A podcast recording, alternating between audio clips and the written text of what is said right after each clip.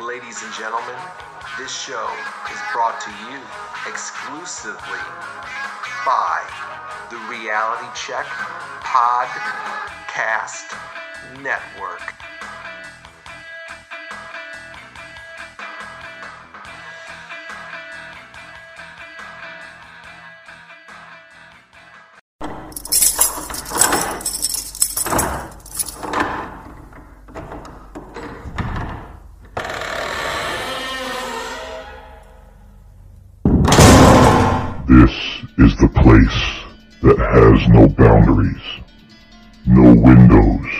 Light of day might shine through.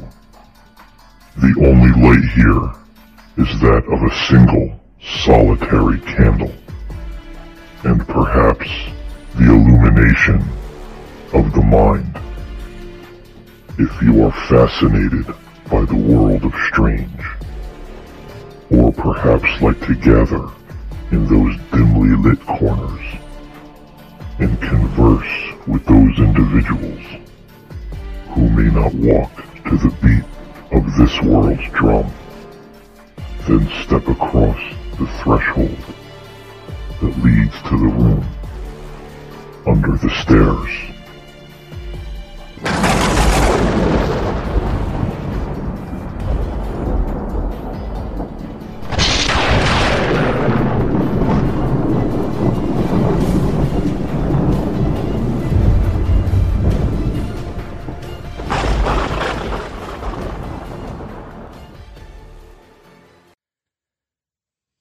Hello, everyone out there, and welcome to another episode of People Under the Stairs. I'm one of your co-hosts, Paul James Caden. Stan was out this week. He had a lot going on, and then toward the end of the week, he came down with a little bit of a cold or a sinus infection. So he's resting. He should be back next week for our regularly scheduled broadcast, but we didn't want you to miss a show, so I'm taking the helm. I have a guest co-host this week. We've done a show about a year ago together. So welcome to the People Under the Stairs, our co-host for this episode, my wife, Stan's niece, Dorothy. Hello, followers of the People Under the Stairs. I am the ever-available co-host for Paul, my husband. Yep, and when needed, we always fun. We bring her in, although this is probably our fourth or fifth take on this show because we keep flubbing up. We had, as Stan said, we should have a blooper reel for these things. But anyway, we digress. We're going to talk about today something you probably heard about in the news. And if you haven't, well, you're going to hear about it right now. And that is the question that's a lot of people are asking, particularly those in the conspiracy communities, and that is the coronavirus a bioweapon? A lot of people are starting to say, yes, this is not a regular virus. This is something that was man-made. And one of the reasons they're saying this is because there's an article online. It seems to be everywhere. It's in some rather prestigious and widely read newspapers and news sites. I have the article pulled up online right now in the Washington Times. So that's a pretty widely read newspaper here in the United States. So people are reading this. People are saying, oh, my God, this is a bioweapon. We don't have a cure. It's going to take us all out. We're all going to die. Some people take it with a grain of salt. Some people, again, may not have heard of this. And, you might stumble across it later today and say, oh, my God, what is this? So as usual, we try to bring a little bit of balance to these particular subjects on this podcast, maybe, eliminate some of the fear, put a little bit of logic and reason out there. And for those of you who don't know, on my other podcast, The Spirit Side, I talk about a lot of, paranormal, spiritual things that are happening in the world. And I also delve into some of the conspiracy theories. And one of the things I do is disprove a lot of them, because I know quite a few people that are in these particular conspiracy communities, the doomsdayers, and wow, some of the places they get their information from and the things that the conclusions they come to is just, as Stan always says, it's really out there in the weeds, man. It's, you don't know where they come up with this stuff, but yet some of it, is based in reality. The truth is stranger than fiction. There's a lot of weird things that happen in our world. Man, the human species, the reasoning and behavior, of people in power and government can definitely be very, very questionable. I mean, these people are not, honest with the public at all. So, roll the dice and take your pick. Are these things true? Are they false? And again, the question we're asking today is the coronavirus a bioweapon? Now, again, this article that's all over, I'll read in part from the article here in the Washington Times. And it starts out by saying, and this came out on Sunday, January 26th, this article came out. So it's definitely getting some momentum out there. So the article begins by saying, the deadly animal-borne coronavirus spreading globally may have originated in a laboratory in the city of Wuhan, linked to China's covert biological weapons program, said an Israeli biological warfare analyst. Now, this gentleman's name is Danny Shoham, and the article goes on to say that he is a former Israeli military intelligence officer who has studied Chinese biological warfare since, it says that he holds a doctorate in medical microbiology from 1970 to 1991. He was a senior analyst with Israeli military intelligence for biological and chemical warfare in the Middle East and worldwide. He held the rank of lieutenant colonel. Now, Mr. Shoham goes on to say that, and he isn't saying it for sure, but he's saying that it's probable that the coronavirus was a man-made organism, part of China's bioweapons research, and one of their facilities is in Wuhan, China. And this is where the biggest outbreak of the coronavirus happened. So he's saying, hey, this could be something that escaped the lab. This is ground zero where a lot of people, fell ill and are continuing to fall ill.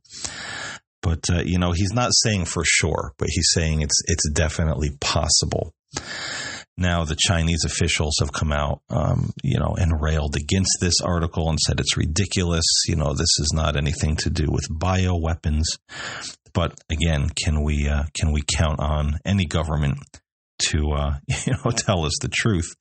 And, I don't think as shady as our government can be here in the U.S., some of these other government officials, man, they are really, really secretive, with what color pajamas they're wearing at night. So they're not going to come out and tell us if something like this has any merit to it. But they're saying it's nonsense, that this is a natural virus, nothing that's man-made.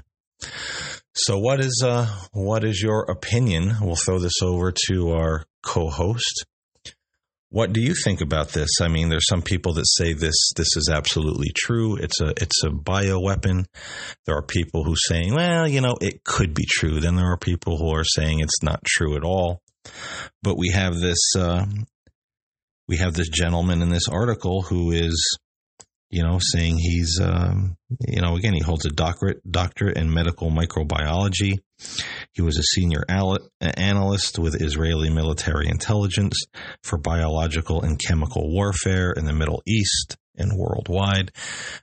Quite a title he has there. So people are going to look at that, the average person, and say, wow, you know, this guy is really educated. He knows what he's talking about. This is a bioweapon. It has to be, you know, this guy is right. What do you say? What do you think about it? And I think you're right. I think that most people will want to believe this man. They're thinking to themselves, they're just regular people, and this guy has all of these degrees and worked in all of these places, and he should know better than the average person. Then I think most people would believe him. If they were to read that article and what he said, I think they would believe it. People want to find a reason for things. I think the reason that you brought me on the show today as a substitute is because of my my career. I'm a special education teacher. I've worked with children with autism for over a decade, and I have had very close relationships with my students' parents, and when I look at the beliefs that the parents get, they're always looking for somebody to give them information that they can work with that will help their child, and they're willing to believe just about anything, even crazy things. Yeah, there's a lot of things, and that's a good example about people looking for answers. They want to know, as you said, reasons for things. Why is this happening? How can we prevent it? What's causing it? And or what they can do to cure it. Yeah, or what they can do to cure it. And some of the things that some of these parents believe were some of the foods that they don't give their kids because they think the foods were causing the autism. So what they believed a lot of those certain foods caused the negative behaviors of children with autism. I think that was the big start of the gluten-free rage. Kids with autism many, many, many times are on gluten-free diets, although there's no real research to prove that helps their behaviors and their stereotypical things that they do. But many people jumped right on that bandwagon. And one of the reasons why they jumped right on it was because a lot of times there is a link with autism and gastrointestinal problems. So this was their way to say, okay, we're going to believe this because we want this to help our child. And you see where gluten-free diets are now. They're like all the rage. They're the mainstream. It is. I've never heard I never heard of gluten-free. I didn't even know what it was. You know, she would come home from work and talk about the kids that, you know, in her classroom, they had to have these special diets, gluten-free. And I remember asking, what the hell is a gluten-free diet? You know, and then it did. You know, after a while, it became a thing. At that time, too, not to interrupt you, I'm sorry, it was very, very expensive to have your child on this type of diet. So that was also a factor. These parents would pay any amount of money because they wanted something that they believed would help. Yeah, and that, you know, we bring that up, and that there's a reason, a bigger reason. I have Dorothy on the show that we're going to get into in just a little bit about the coronavirus, but that's a really good point. People always looking for answers, and as I always say on my show, so many people in our world today, they say they're independent thinkers, but they're always kind of like looking for the leader figure. You know, somebody tell us what to do. Somebody tell us how to, you know, even religion. Tell us how to believe. Tell us how to worship. Tell us how to vote. Tell us how to eat. You know, so when it comes to things like the coronavirus, I mean, of course, people are looking for answers, and then you get articles like this, which, you know, the guy admits, you know, he doesn't know if this is a bioweapon. He says it's possible. You know, just putting kind of two and two together. Okay, in Wuhan, there's this big facility where they they study, you know, some of these, bio, warfare components. You know, it could have been something that got out, but he's not saying for sure. You know, but people seem to jump, in between the lines and say, oh, my God, he said, mm-hmm. you know, when he didn't say. So I always tell people, you know, read slowly, read clearly, know what it is that somebody is saying, and don't jump on the bandwagon, because you don't know, to claim that this is an absolute bioweapon, beyond doubt, I think is really jumping the gun, and it's going to cause panic. It's going to cause a lot of panic. I think, also, when it comes to health, people want – they look for something. They look for something to grasp onto that can help them. People – going back to my kids with autism, there are many cases that kids with autism have gastrointestinal problems. So with that knowledge, and someone says, well, hey, put your kid on a gluten-free diet, just that alone – might not have been enough, because some kids don't have gastrointestinal problems that have autism. So now if you put with that, if your child is on a gluten-free diet, their stereotypical behaviors and challenging behaviors will lessen. That is what's going to get everybody on board. That is a health issue, and for parents – and they want normalcy for their child. I mean, I think everybody does. I don't know if Paul has ever told you, our daughter Emily is severely disabled.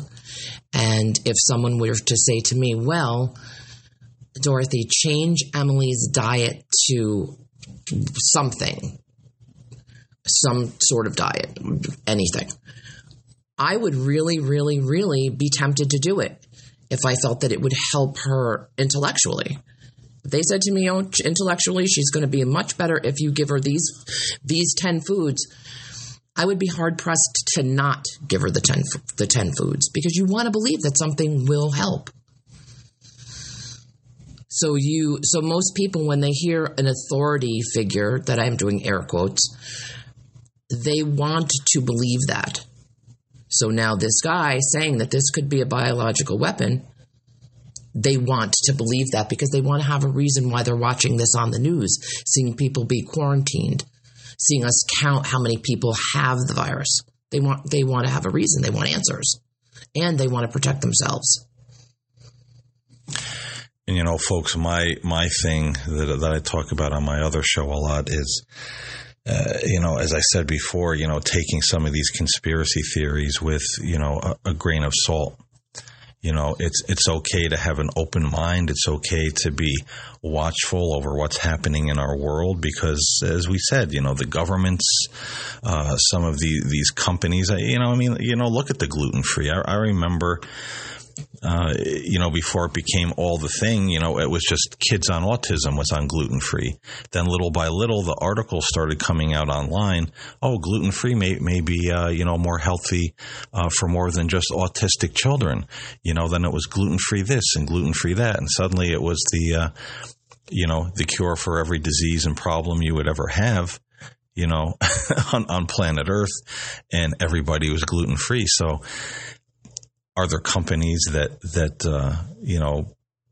capitalize and profit on these kind of things? Of course. I think people they want to do anything for their health. And that's where people will lack doing research, because you're not really thinking as much with logic, but with emotion. You want to be better. You want to feel better. You want your children to be better.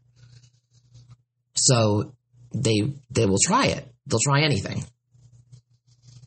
Yeah, and same with conspiracy. We have to look for a reason. We have to look for the solution to the problem. And unfortunately, you know, the solution to many problems. And that field of thought is forming militias. You know, so when things go wrong, we get our beer, we get our guns, we get our supplies, we join together, and we go to war with the government. You know, so that, I don't know how that's really such a great plan. You know, they have tanks and planes and bombs, and they don't. So it's not not so well thought out.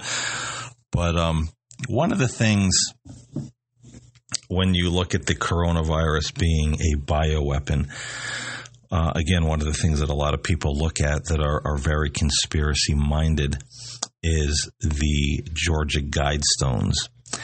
Now, if you don't know what those are, the Georgia Guidestones are a granite monument that was erected in 1980 in Elbert County, Georgia. And it has a set of 10 guidelines that are inscribed on the structure in 8 modern languages. So nobody really knows who built this monument. You know, it was, you know, a field, and then one day it just seemed to like be there. You know, like somebody like put it up overnight. And it has 10 things written on it that some people say it's kind of the guidelines of the elitists, you know, what they plan to do with planet Earth, with depopulation and, you know, all of this sort of thing. Other people believe that the Georgia Guidestones, that's not the purpose of what they are, but they're actually just that, guide stones in the event that something should happen on planet Earth, that, you know, we have some kind of catastrophe. You know, the system goes down, you know, people are dying, whether it's war, whether it's famine, whether it's pestilence, you know, whatever might cause just the die off of a lot of people and, you know, the collapse of civilization as we know it. And some people say that that's the purpose of the Guidestones for that generation who will start over. You know, how to start over and maintain a healthier lifestyle, preserve the planet and natural resources.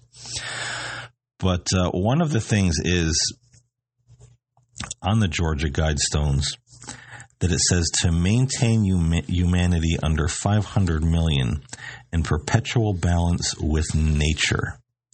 And there are other things as well, but a lot of people look at that and say, well, see right there, you know, they want the population of planet Earth under, 500 million.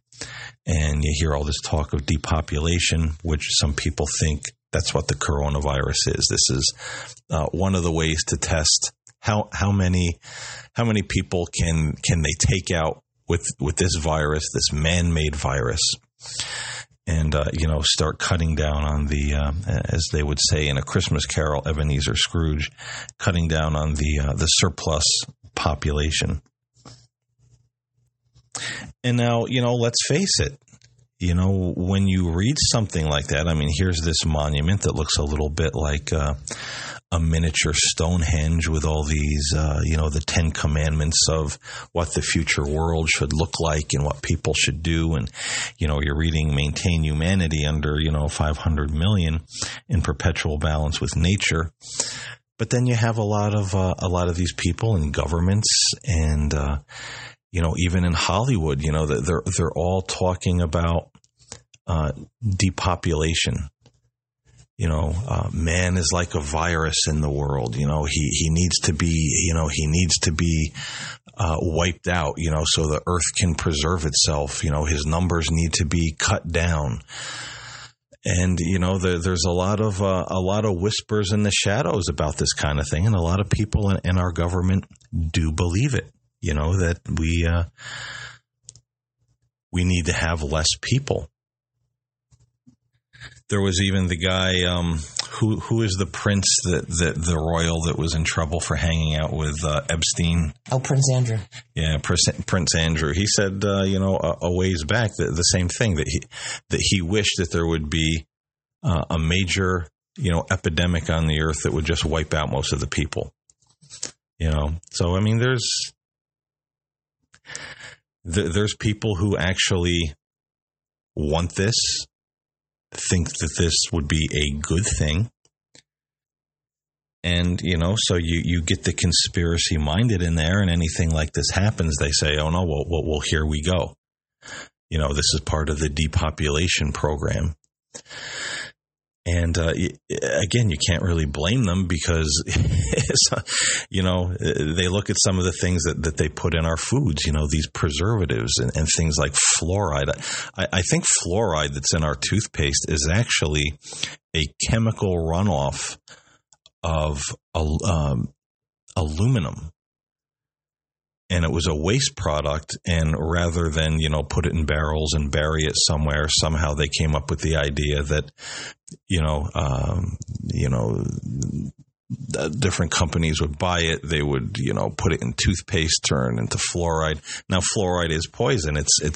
It's basically rat poison. It's if we're going to poison a rat or a mouse in our house, and we put out poison, that's what it contains in the high doses.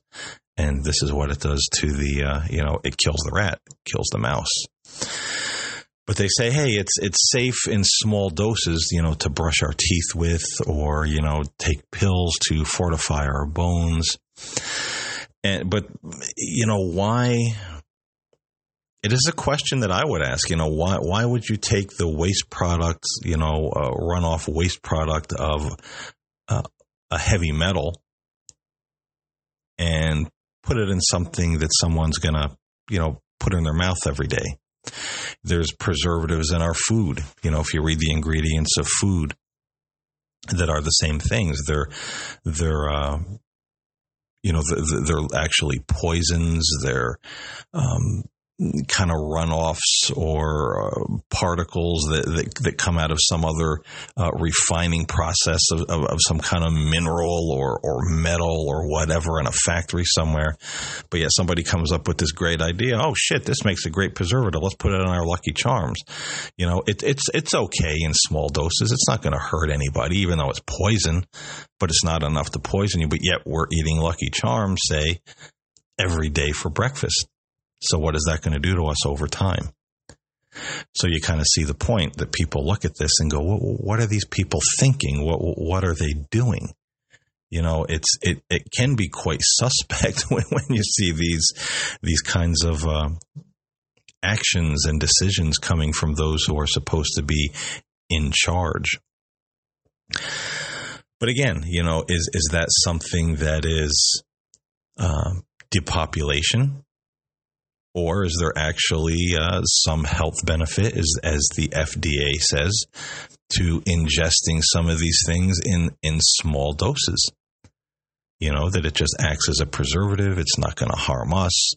We could eat it every day. It's not going to have any cumulative effect where it starts to harm the human body. You know, I guess someone would have to run a bigger test on that to see, you know, exactly what the long-term effect, if you ate your Lucky Charms with whatever phosphate, which is a poison in it, every day for 10 years, 20 years, you know, what's the effect? Is there effect?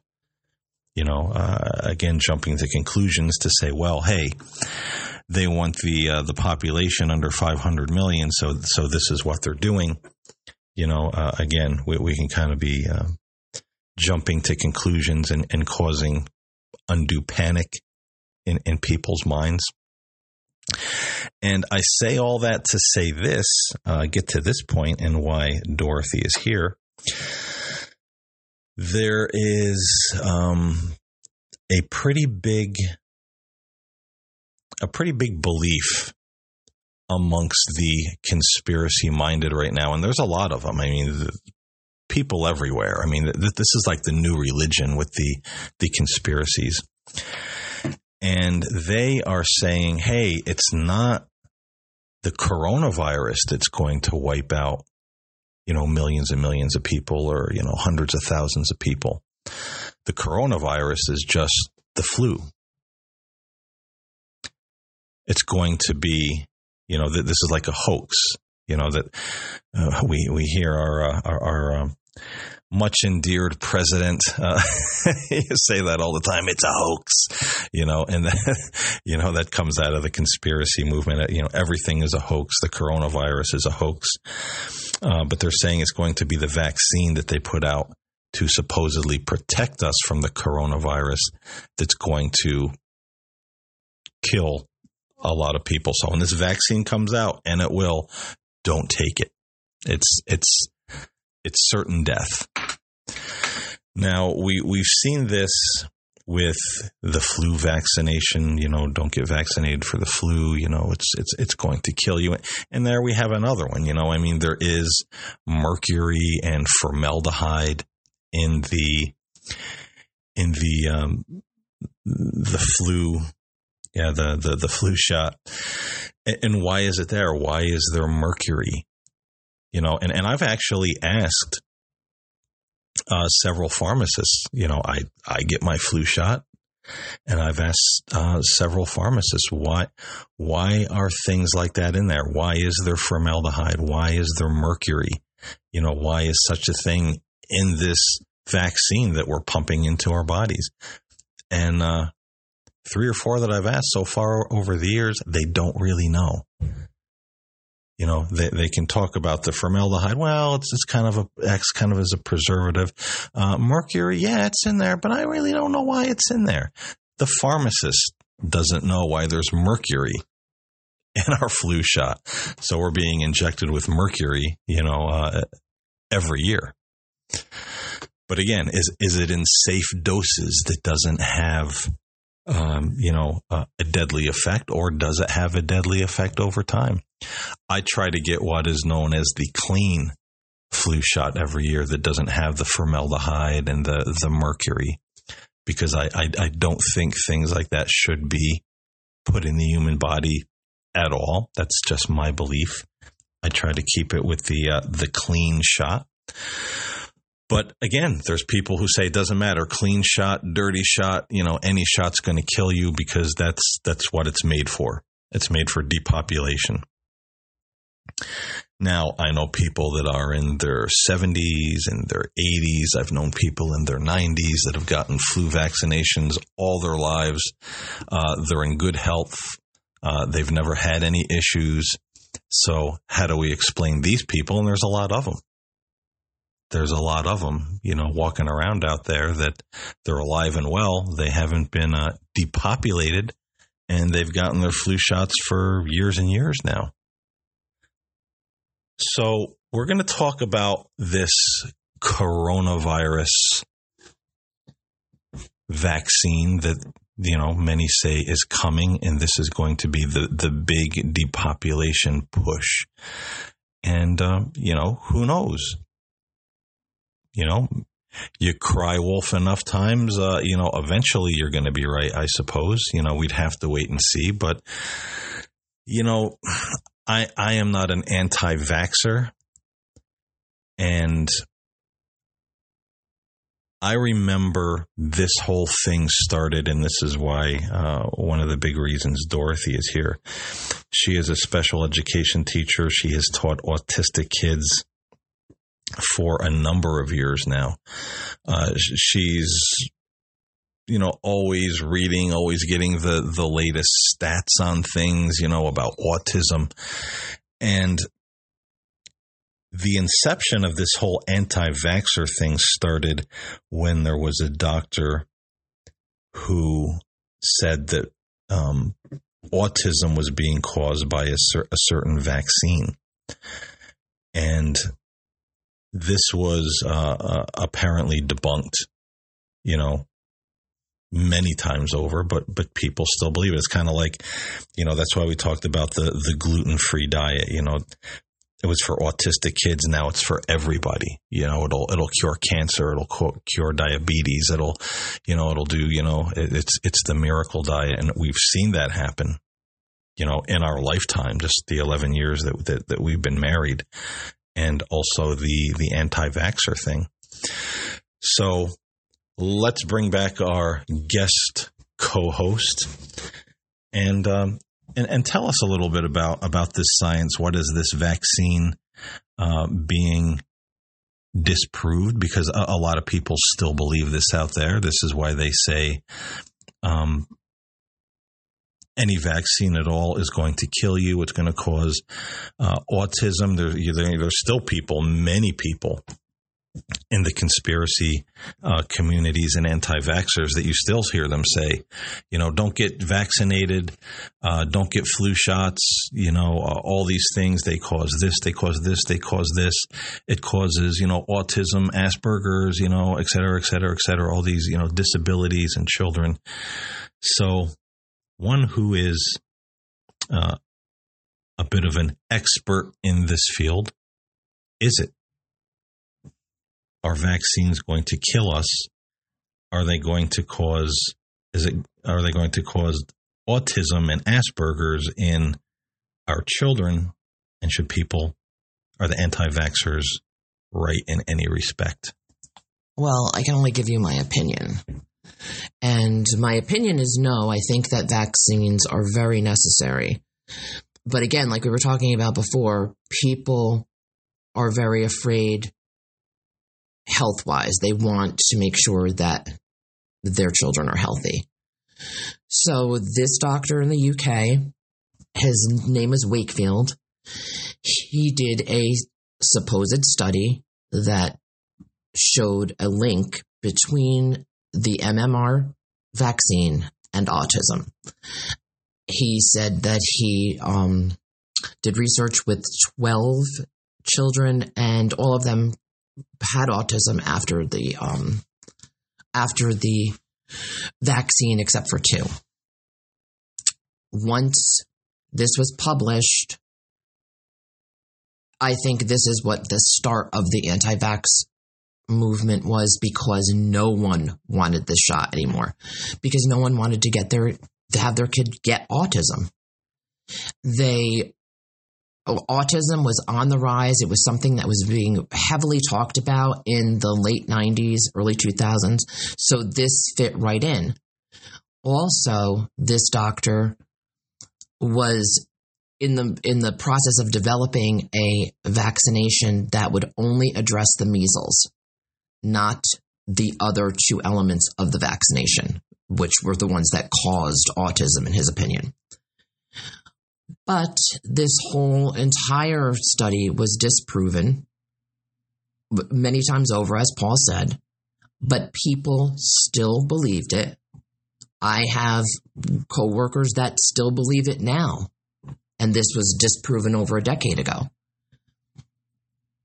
So I think this was the dawn of anti-vaxxing. Oh, it definitely was. And from there, from that... that small fake study, we now have people that don't vaccinate their children for anything. And this creates an environment and a population that regards all vaccinations as suspect. So I think that's your tie-in with me, with why you have me here, because all vaccinations are suspect. Yeah. Yeah. And this coronavirus vaccine that you say will be developed will automatically be suspect. People now are getting the measles. People are getting the flu more. People are getting all types of childhood diseases like whooping cough because there's no vaccinations. They don't believe them. Chickenpox. People are going back to having chickenpox parties where they want to infect all their kids at one time and their neighbors' kids so that they all can get the chickenpox over with. But my personal opinion is that vaccinations are necessary because we don't want these diseases to come back. So will a coronavirus vaccine be safe or not? No one can tell that. I can't say, yes, I would definitely take it, or no, I wouldn't take it. I would have to research it. But I get the flu shot, so I guess I would probably get it. Yeah, I mean, would you get it? My thing is, I would probably get it. But, you know, I'm not a conspiracy theorist, but I'm cautious. I think when it came out, I would probably wait about 2 to 3 weeks to see if people were dropping like flies we'd have to check that one. Because, I mean, let's face it, you know, it's not necessarily the vaccination itself, you know, that's bad, but, you know, some element that they're putting in it. You know, but they're all pretty much the same. If they're going to put mercury and formaldehyde and, you know, all that kind of thing, they're usually in all these kind of vaccinations for flus and viruses. Also, I think you'd have to find out whether or not it was necessary. Yeah. Is it a necessary vaccination? So is it like the flu? Is its job to kill you? I mean, you hear some report that the coronavirus is just like a cold. And then you hear other reports that, you know, people are dying from it quickly. So, you know, those are all things that we have to really deeply look into before you decide whether or not you need a vaccination for this or if you would take it. Yeah, I mean, it's something that I think, like I said, I would probably end up getting, you know. It's probably going to be very similar to the flu vaccination. Right. So if you've been vaccinated for the flu, chances are, you know, whatever's in the vaccine for the coronavirus isn't going to have any. And it's very small. It's actually, what is it, like 1 to 2% of people will have a reaction to something that's in the flu vaccination. And believe it or not, one of the big ones that people have reactions to, and some have died, even though it's very, very small, like, you know, 1-2% of people, is actually the egg allergies. That's why if you get a flu shot, it's always on the paper, and they'll always ask you if you have an allergy to eggs, because there is, as part of the preservatives, some kind of element of eggs in there. So if you're deadly allergic to eggs and you get a flu shot, yeah, you're going to, or the regular flu shot, at least you're going to be in a bit of trouble. And that is a big one. That's definitely a big one that people have had issues with. And, you know, so that being said,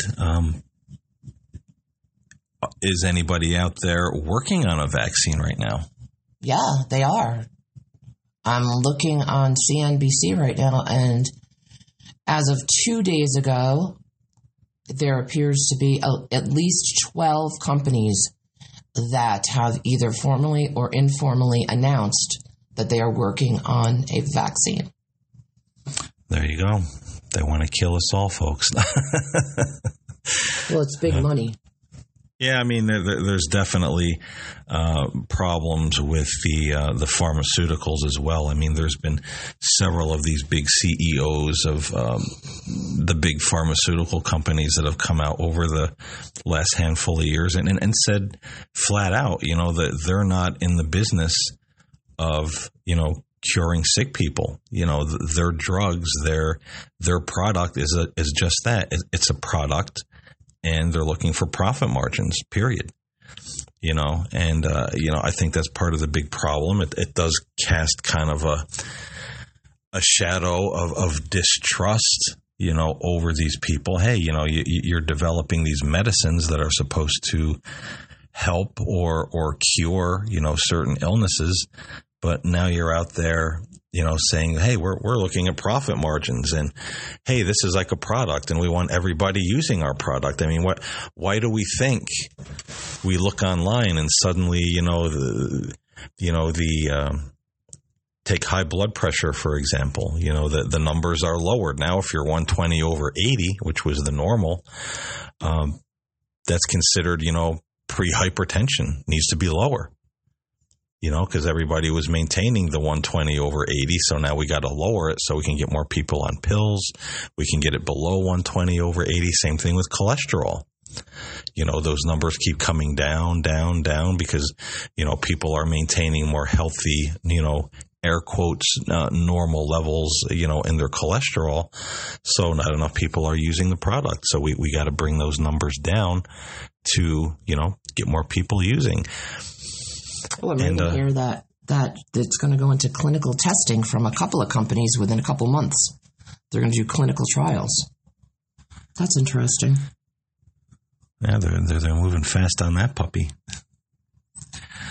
But yeah, there definitely needs to be some laws and some rules when it comes to I think the medical profession, the pharmaceutical companies, what goes in the medicine, what goes in our food, because there is stuff that and that is my belief. I think there's too much garbage in everything that we use. Whether it's our over-the-counter medicines, whether it's our breakfast cereals, whether it's the milk we drink, the chicken we eat with all kind of antibiotics and growth hormones. I mean, there's so much stuff in everything we ingest. I think it's definitely linked to this rise of so many diseases and problems that we're seeing all over the place. And I just think we need to get rid of the greed factor or whatever it is that we're putting so much of this garbage in everything that we put in our bodies, because it's just not healthy. But again, is this for somebody's profit? Like fluoride, hey, rather than bury this runoff from aluminum somewhere, we can sell it to somebody who will put it in toothpaste. So we're making a bigger profit. We're making a profit on the waste, in the name of profit. Doing this kind of thing, I just don't think it's ethical. And I think we need to get rid of that big greed factor that causes so much of this spurious kind of nonsense to go on with our, our food and drugs. And I'm of the belief that all vaccines, flu, corona, I think, I don't think mercury should be going. If they have clean flu vaccines that don't contain those things, why can't they all be clean? Yeah, that's kind of weird. Why do you have to actually go and request, and they won't tell you. You could walk into, a doctor's office or, a local pharmacy to get a flu shot, and you have to ask, do you have a clean, vaccination? And then they'll tell you, but they won't offer you that information. If you go, they'll just give you the regular one. So why isn't it offered? Why aren't they all clean? Why do we have to put mercury and, all this, formaldehyde in people's bodies, once every year? The answer is because that I'm reading right now. The mercury is in the vaccine to prevent the growth of dangerous microbes. It's like a preservative. Yeah. Is there an alternative? That's the question. Is there an alternative preservative that could be used?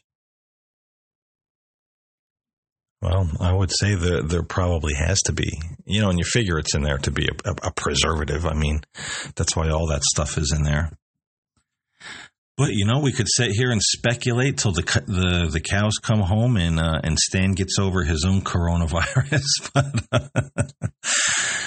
what do you folks out there think? Do you think the coronavirus is a bioweapon? Do you think they're engineering this vaccine and they're doing it so quickly because this is the depopulation plan? Or do you think it's a whole lot of nonsense? I'm not so sure that there's a man or men behind the curtain, looking to mass poison the population, through food and vaccines, because you have to think about it. Let's say most people know about these conspiracy theories that are out there. What would happen if they came out with a vaccine for the coronavirus? People started getting it and dropping like flies. I would imagine there would be some kind of massive upheaval, that people would automatically say, hey, what the hell is this? Because the people who buy into some form of conspiracy thought are probably, I would say it's a good 7, 8 out of 10. Most people you talk to whether it's a little bit or whether they're eyeball deep, think about these things. So I think that there would be some serious pushback, consequences. I'm not so sure it would be something that would be able to be pulled off so smoothly, you know, deadly inject, you know, hundreds of thousands or millions of people. What do you think about that? I agree with you. Everybody now is kind of savvy. Everybody's looking into stuff. Again, like I said, when it's a health thing, most people want to be like, oh, no, I don't want this. I'm going to get the flu shot. I'm going to get the corona shot. I'm going to get whatever the is recommended by doctors. So I have to say that I agree. People, you know, people are just going to get it. You know, the craziest one I heard, and I just saw this on the internet this morning. There are people who are saying that the coronavirus is a hoax. It's nothing but the flu. But where did they get this information? And they're posting it on social media. It's on Facebook. It's on, you know, Twitter. There's actually a pretty big article online about this. The Pleiadians, which are aliens that come from the Pleiadian, what is it? The galaxy out there or whatever. That's an interesting one. Yeah. A woman channeled the Pleiadians, and the Pleiadians told them that it was a hoax. That's hilarious. But anybody can say anything, and, you know, they could get followers that believe them. I'm sure there's a lot of people that believe this woman. There are. I saw several posts on Facebook saying, oh my God, I just found out the coronavirus is a hoax, and they have this link below. And, yeah, that's what it was.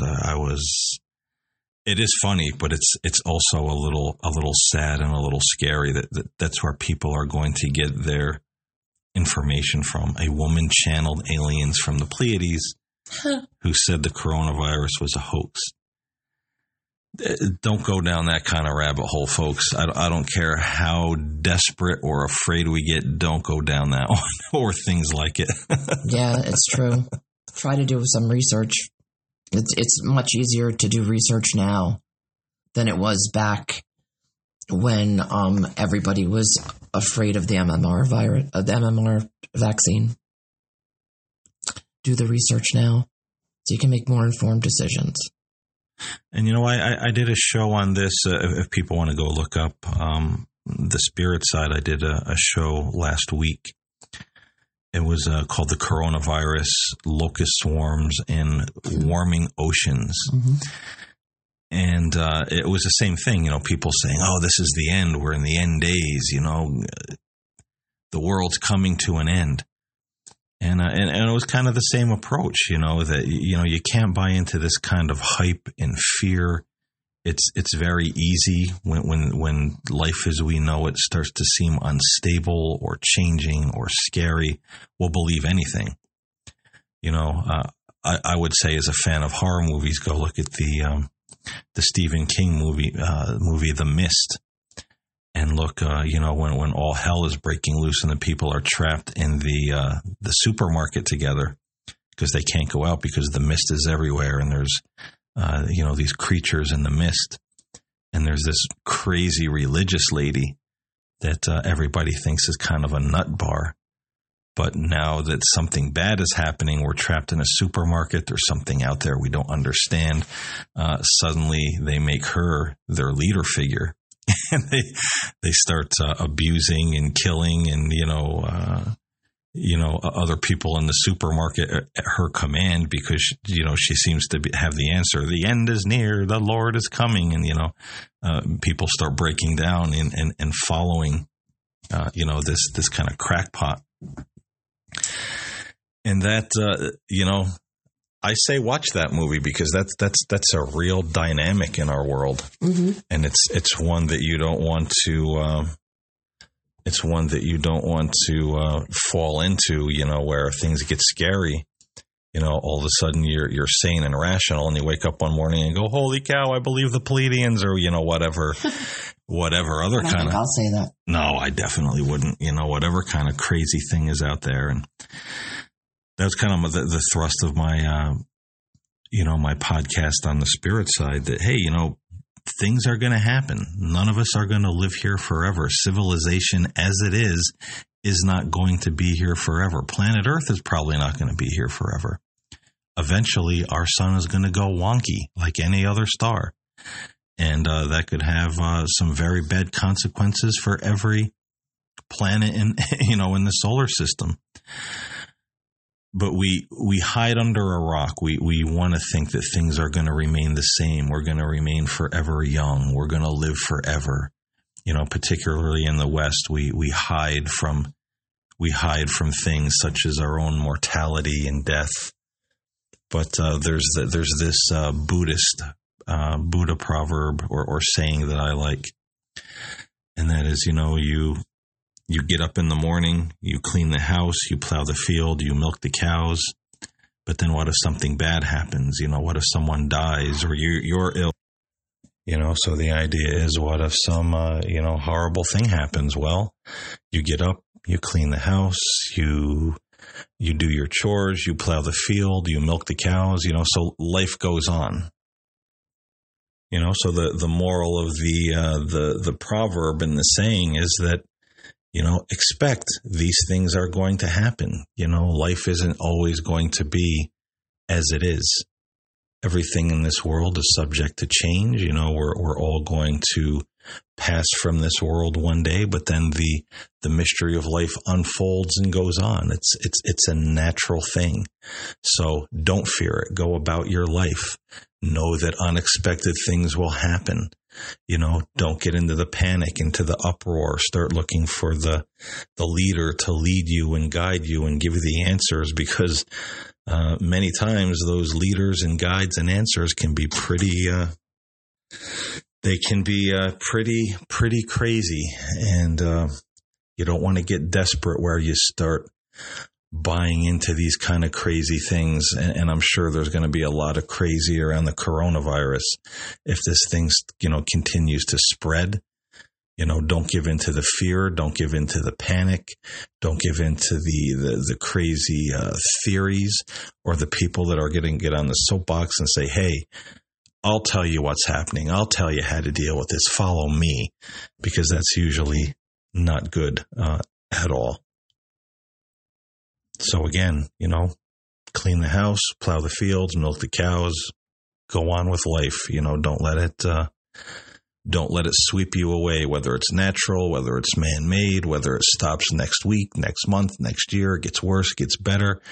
Maintain your inner balance. Don't be swept away in the tide of panic and despair.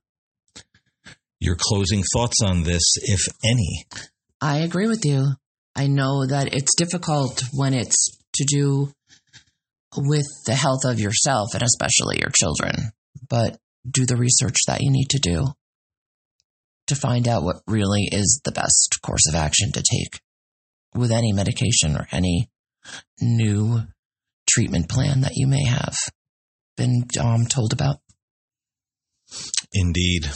Always use logic, reason, look into things for yourself, and don't stop at just one website. A lot of people say, I'm going to research this, and they'll come across one article, like something on the Washington Post that we read at the beginning of this podcast, with the guy claiming it could be a bioweapon, and that's where the research stops. Oh my God, this guy said, and look at his credentials, and they go no further to find out, is this guy for real? Does he know what he's talking about? Was this a piece put out by the Times just for shock value to get, readers?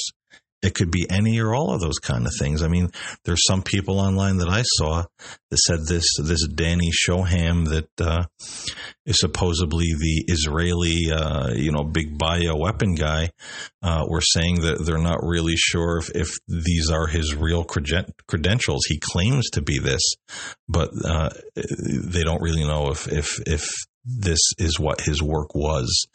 So you got to look into these things, both sides of the coin.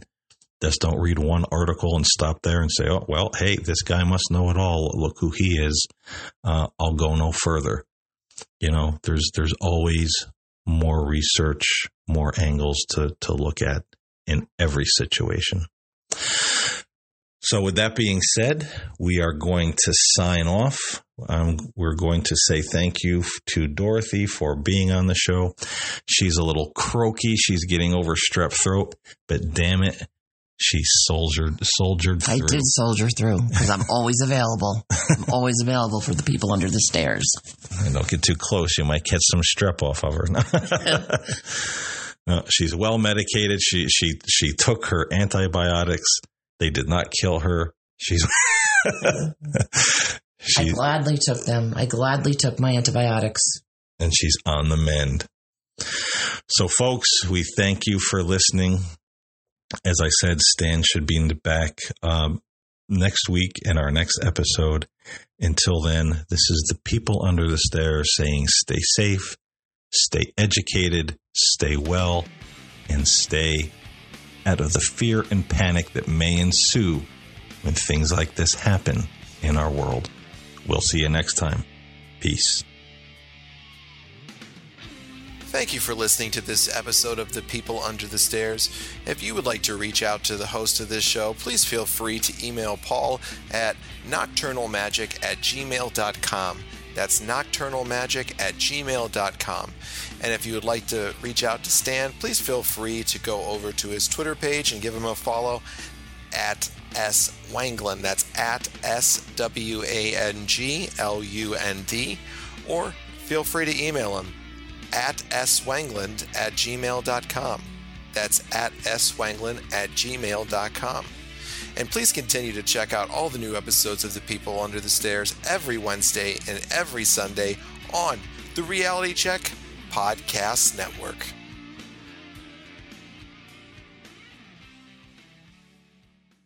Hey everyone, this is Stan Wangler from Just Thinking. Stop on by this week and listen to some of the great podcasts we have lined up for you. Two in particular are really good shows. One is called Are We Driving Ourselves Insane? Well, are we? And the next one is called, Have You Been Having a Bad Day? Did you have a bad day? Well, if you did, this is the show for you. And I bet you, when you get done listening, you'll feel a lot better. So join us. Are you interested in spirituality and the paranormal? Do you enjoy having conversations about social issues and current events with a balanced and spiritual perspective? Are you intrigued by ancient prophecies and mysteries of the past, or just unraveling modern-day conspiracy theories?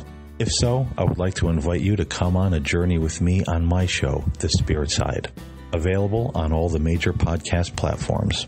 I'm Paul James Caden, and I hope to see you there.